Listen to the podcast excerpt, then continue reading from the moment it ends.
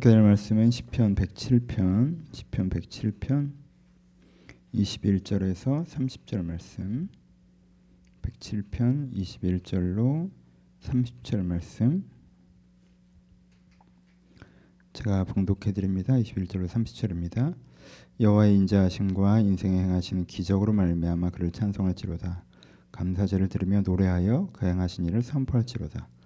배들이 바다에 배들을 바다에 띄우며 큰 물에 일을 하는 자는 여호와께서 행하신 일들과 그의 기한 일들을 깊은 바다에서 보나니 여호와께서 명령하신즉 광풍이 일어나 바다 물결이 일으키는도다. 바다 물결을 일으키는도다. 그들이 하늘로 솟구쳤다가 깊은 곳으로 내려가니 그 위험 때문에 그들의 영혼이 녹는도다. 그들이 이리저리 구르며 취한 자 같이 비틀거리니 그들의 모든 자각이 혼돈 속에 빠지는도다. 예 그들이 그들의 고통 때문에 여호와께 부르심에 그가 그들의 고통에서 그를 인도하여 내시고 광풍을 고요하게 하사 물결도 잔잔하게 하시는도다. 그들이 평온함으로 말미암아 기뻐하는 중에 여호와께서 그들이 바라는 항구로 인도하시는도다. 아멘. 오늘은 21 107편 21절부터 3절 말씀을 가지고 말씀을 나누어 보려고 합니다. 맨 먼저 본론 부분으로 보면 23절과 24절에 배들은 배들을 바다에 띄우며 큰 물에서 일을 하는 자는 여호와께서 행하신 일과 그의 기한 일들을 깊은 바다에서 본다라고 표현되어 있습니다. 뭐라고 표현하고 있습니까? 여기서 나오는 이미지는 어, 떤 사람이 하나님이 하신 일을 알 수 있다고 얘기를 해요. 어떤 사람이 하나님이 하신 일을 알 수 있습니까? 배가 큰 바다에 띄워지는 것이 삶이라는 것을 아는 사람이 하나님의 일을 그 사람이 인생의 의미를 알고 있다라고 표현을 합니다. 반대 이미지를 생각해 볼까요? 이 우리의 삶이란 큰 바다에 배를 띄우는 것과 같다라는 문장으로 정리해 볼 수도 있을 것 같습니다. 우리의 삶이란 큰 바다에 배를 띄우는 것과 같습니다. 그 반대는 어떻습니까?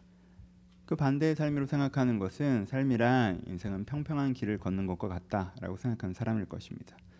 평평한 길을 걷는 건 인생이 어떻게 구현되는 거죠? 아, 내가 여기서부터 저기까지 갈 수 있는 길이 보여요, 안 보여요? 보이죠? 그 바닥은 단단해요. 그럼 뭐만 중요해요? 내가 이걸 갈 수 있는 체력이 있는가만 중요하죠. 그럼 내가 힘을 내서 저벅저벅 저벅 걸어가면 내가 소원하는 것에 이르겠죠. 이렇게 인생을 바라보는 사람은 뭘 모르는 거예요? 인생을 모르는 거예요. 시편 107편 관점에서. 인생은 그런 게 아니에요. 인생은 평평한 땅을 걷는 게 아니에요. 내가 뭐가 어떻게 될지 다 보이고 계획할 수 있고 내 열심히 하면 그대로 된다. 이렇게 되는 게 아니에요. 인생은 뭐와 같다고 해요? 인생은 커다란 바다, 작은 바다 말고 커다란 바다에 배를 띄우는 것과 같다라고 얘기를 해요. 커다란 바다에 배를 띄워서 살아가면 때로 바다가 잔잔하면 뭔가 내 항해술로 내 능력으로 내가 원하는 방향으로 내가 갈 수 있는 것 같죠.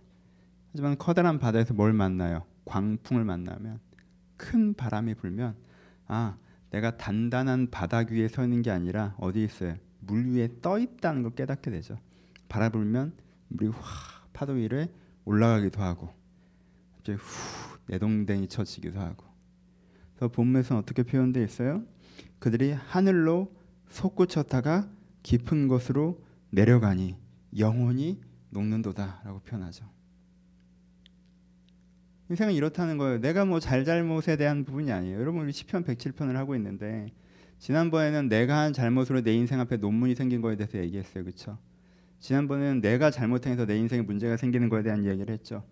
하지만 인생의 어느 부분에서는 내가 하는 것과 상관이 없을 때가 있어요. 우리가 내가 잘못한 것으로 네가 네 인생 앞에 논문을 만들었다. 네가 어둠을 선택해서 네 인생에 어둠의 일을 벌어지지 않냐라고 얘기하면 내 인생은 내 손에 달려 있는 것처럼 인생이 땅을 걷는 것처럼 우리가 착각하게 되는데 그렇지 않다는 거예요. 물론 내 인생을 내가 망치는 경우들도 있고 내 잘못 내 발목을 잡는 경우도 있지만 내 인생은 가끔은 나와 상관이 없는 경우가 있어. 나와 상관없이 나와 상관없이 이 배가 뭘 어떻게 해서 광풍을 만난 게 아니에요. 이 배가 잘못해서 여기를 들어선 게 아니고 그렇죠? 이 배가 잘 했으면 다른 길이 생겼던 게 아니야. 그냥 이때 이 바다에 광풍이 불면 이 배는 그저 하늘로 솟구쳤다가 깊은 곳으로 떨어지는 것처럼 이렇게 휩싸인단 말이에요. 그게 인생이에요. 오늘 시간 얘기하는 첫 번째예요. 여러분 삶은요 평평한 땅을 걷는 것 같지 않고요 큰 바다에 배를 띄는 것 같습니다. 이거 기억하십시오. 그리고 겸손하세요. 내가 내 능력으로 뭔가 할 수 있는 것처럼 원래 그런 게 아니에요. 원래 그런 게 아니에요. 내가 내 계획대로 뭔가 할 수 있는 것처럼 원래 그런 게 아니에요. 그 정도 대단한 사람은 없어요. 그 정도로 대단한 사람은 없어요. 모든 인생은 큰 바다에 떠 있는 작은 배와 같아요. 겸손해야 돼요. 내가 열심히 해서 내가 내 인생에 틀어잡고 내가 뭔가 다 할 수 있는 것처럼 그렇게 되지 않아요. 첫 번째, 이신 우리 가운데 뭘 가르쳐요? 우리 가운데 자만에서부터 내려와 겸손해야 한다는 것. 내가 큰 바다에 떠 있는 작은 배와 같다는 걸 기억하라고 합니다. 근데 또 하나, 아, 이 생각에 깊이 빠지면 어떡해요? 내가 아 인생은 진짜 내가 할 수 있는 게 아무것도 없구나. 그냥 큰 바다에 떠 있는 작은 배와 같구나. 내가 할 수 있는 건 없다. 하면 그때 찾아오는 건 뭐예요? 무기력함이죠, 그렇죠? 손을 놓는 거죠. 시인이 뭐라고 표현합니까? 이렇게 되니까 그들이 이리저리 구르며 취한 자 같이 비틀거리니 그들의 모든 지각이 혼돈에 빠지는도다라고 표현하죠, 그렇죠? 사람들이 아 인생은 파도 속에 뒹구는 거야라고 하면 어떻게 돼요? 이리저리 구르면서 취한 자와 같이 비틀거리고 그렇죠. 모든 지각이 혼돈에 빠지고 지각 생각을 할 수가 없고 그렇죠. 내가 제대로 걸어갈 수가 없고 인생이 큰 바다에 있는 파도에 있는 작은 배와 같다는 것에만 집중을 하면 어떻게 돼요? 어떻게 되긴요. 뭐, 무슨 생각을 하겠어요? 무슨 행동을 하겠어요? 의미가 없잖아요, 그렇죠? 그러니까 혼돈한 머리에 취한 것 같은 발걸음이 되겠죠, 그렇죠? 그냥 뭐 이리저리 흔들리는 이 파도에 이 상황에 떠밀려서 계속 그렇죠? 근데 그건 맞아요? 아니죠, 그것도 아니라고 얘기하죠. 우리가 그런 배와 같지만 그렇게 광풍에 휘둘리고만 있는 것이 아니라 그 속에서 뭘 해야 되라고 얘기해요? 여러분 인생은 삶이라는 큰 배에 배를 띄우는 것 같다면 신앙은 그 배 안에서 하나님을 신뢰하는 것과 같습니다. 그렇죠? 성경은 뭐라고 표현해요?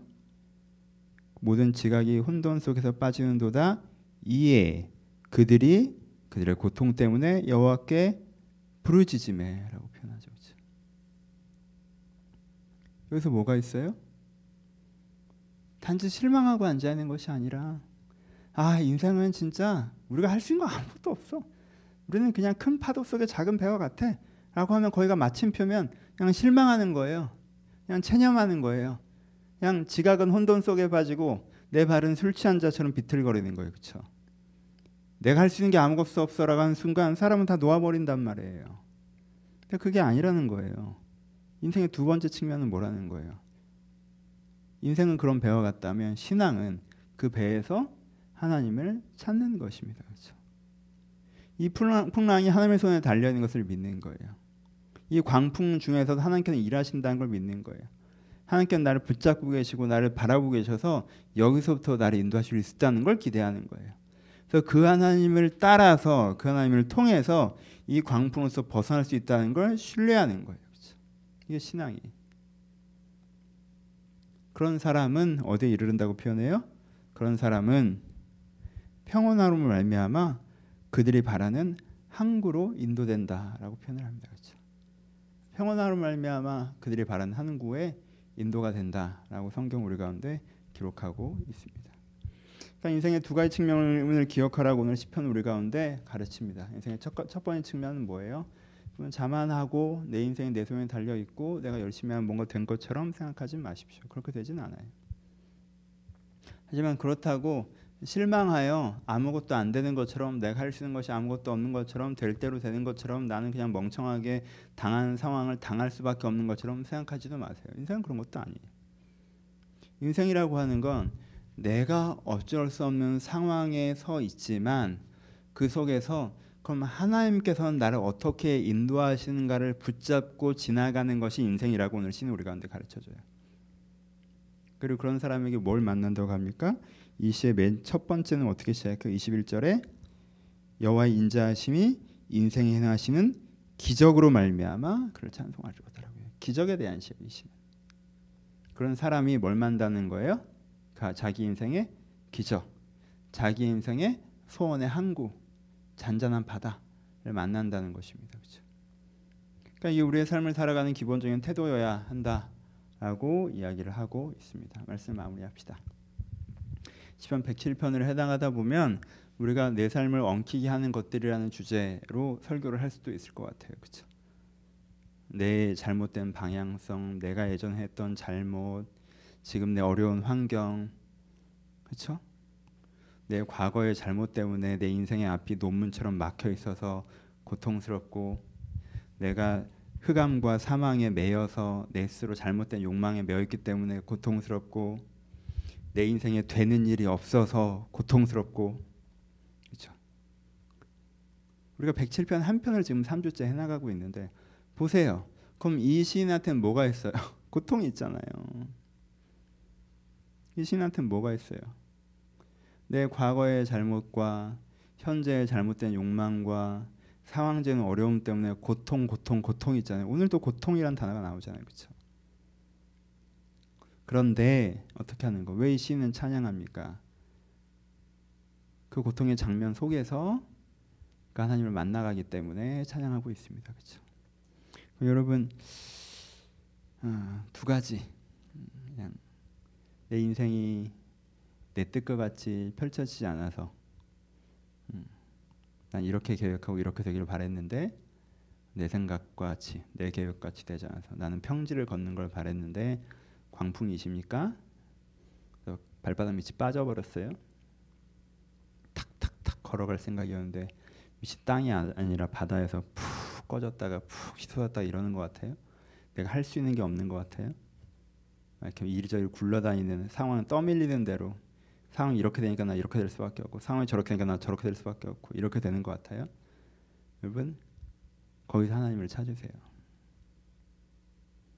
신앙은 그 싸움이에요. 내가 그 배에서 하나님을 찾느냐.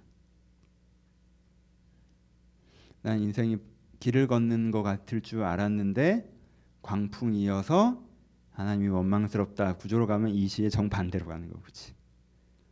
인생이 원래 광풍인 것도 모르고 그 속에 하나님을 찾는 것도 모르고 난 평지를 걷기를 바랬는데 평지를 못 걸었기 때문에 내가 간구하기보단 원망하고 하나님께 날 달래야 된다고 생각하고 이렇게 돼버리면 사실 좀 어려워지는 거고. 삶은 광풍이에요. 그럴 때가 있어요. 근데 그때 여호와께 부르짖으십시오. 그러면 그가 그들의 고통에서 그들을 인도하신다고 하셨습니다. 그가 그런 자들의 광풍을 고요하게 하사 그를 바라는 항구로 인도하신다고 하셨습니다. 그 하나님께서 인생에게 행하신 기적으로 말미암아 그를 찬송할 것이라고 하셨습니다. 광풍 속에서 내 인생에 왜 광풍을 보내냐라고 얘기하지 마시고 그 광풍 속에서 하나님을 찾으시고 하나님께 들으시고 하나님 그럼 지금 제가 여기서 어떻게 해야 됩니까? 주님께 저를 가르치시고 저를 인도하소서 고백하는 가운데 소원의 바다 소원의 항구로 인도를 받으신 여러분들이 되셨으면 좋겠습니다. 오늘도 어, 조금 상황들이 그런 게 있다면 마음들이 그런 게 있다면 여러분 일단 우선순위를 정합시다. 예. 저도 그럴 때가 있어요. 왜 이 모양이지? 왜 이렇게 되지? 그럴 때가 있어요. 순서를 정합시다. 이 모양이지 이렇게 되지라고 할 때 하나님이 왜 이 모양인지 나에게 브리핑 해주기 전에는 나는 내 마음대로 살겠다고 하지 마시고 왜 이 모양이지라고 할 때 순서를 하나님 그럼 제가 어떻게 할까요? 분명히 소망이 있는 건 내가 믿는데 내가 어떻게 할까요? 먼저 하시고 그렇게 하나님께 풀어가는 과정에 하나님 근데 그때 왜 그러신 거예요? 라고 물어보는 순서로 하신다면 여러분들 가운데 인도하심과 주님께 설명해 주심들을 전 동시에 오히려 경험할 수 있을 것이라고 생각합니다. 여러분들 가운데 마음의 우선순위를 그렇게 두시고 광풍이 닥칠 때는 우리는 막 생각이 뒤로 가. 좀딴 얘기 우리 생각이 자꾸 뒤로 가잖아, 그렇죠? 아, 왜 이런 일이 생기지? 먼저 가요. 그러니까 현재 부정하고 싶어. 왜 이런 일이 생기지? 먼저 가는데 나도 그래요. 근데 우리가 조금 더 영적으로 하나님 우리가 지나가는 게 먼저잖아, 그렇죠? 앞으로 나가는 게 먼저고 소원의 항구로 도착해서 그 얘기를 해도 되니까 하나님 여기서 제가 어떻게 가야 됩니까? 주님께 이곳을 여기도 나를 지나게 하실 수 있는 것 주님께 살리신 걸 믿습니다. 라고 고백하시면서 여러분의 그 광풍들을 잘 지나시고 하나님께서 거기서 여러분 분명 도와주실 거니까 그 광풍들을 잘 지나시고 또 왜 내가 꼭 이런 광풍을 만나야 됐는지는 항구에 가셔서 또 얘기를 해보시면 주님께 내 인생 행하신 기적이 있군요라고 고백할 수도 있을 것이라고 기대해 봅니다. 삶의 어려움들이 있으시다면 이건 순수하게 그냥 생활, 상황에 대한 건 여러분들 잘못하지 않는 어떤 것에 대한 거 여러분들 잘못하지 않는 어떤 것에 대한 거 내가 했던 잘못으로 논문이 생긴 거 이런 거 말고 내가 하나도 잘못한 게 없는데 내 인생에 생겨난 광풍들에 대한 것이니까 그런 것들이 여러분들한테 있으시다면 하나님 여기서 분명히 잔잔하게 하신 하나님을 신뢰합니다 라고 기대하시면서 기도하시고 꼭 소원의 한구에 이르셨으면 좋겠습니다. 그러시길 주님의 이름으로 축원합니다. 같이 기도하시겠습니다. 어려울 때 제일 안 해야 되는 게 마음 복잡해지는 것 같아요. 저는 그렇죠.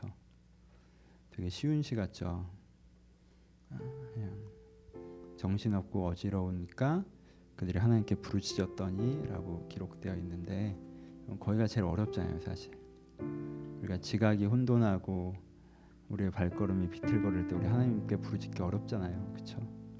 이 시인이 이런 부분에서는 대단한 것 같아요.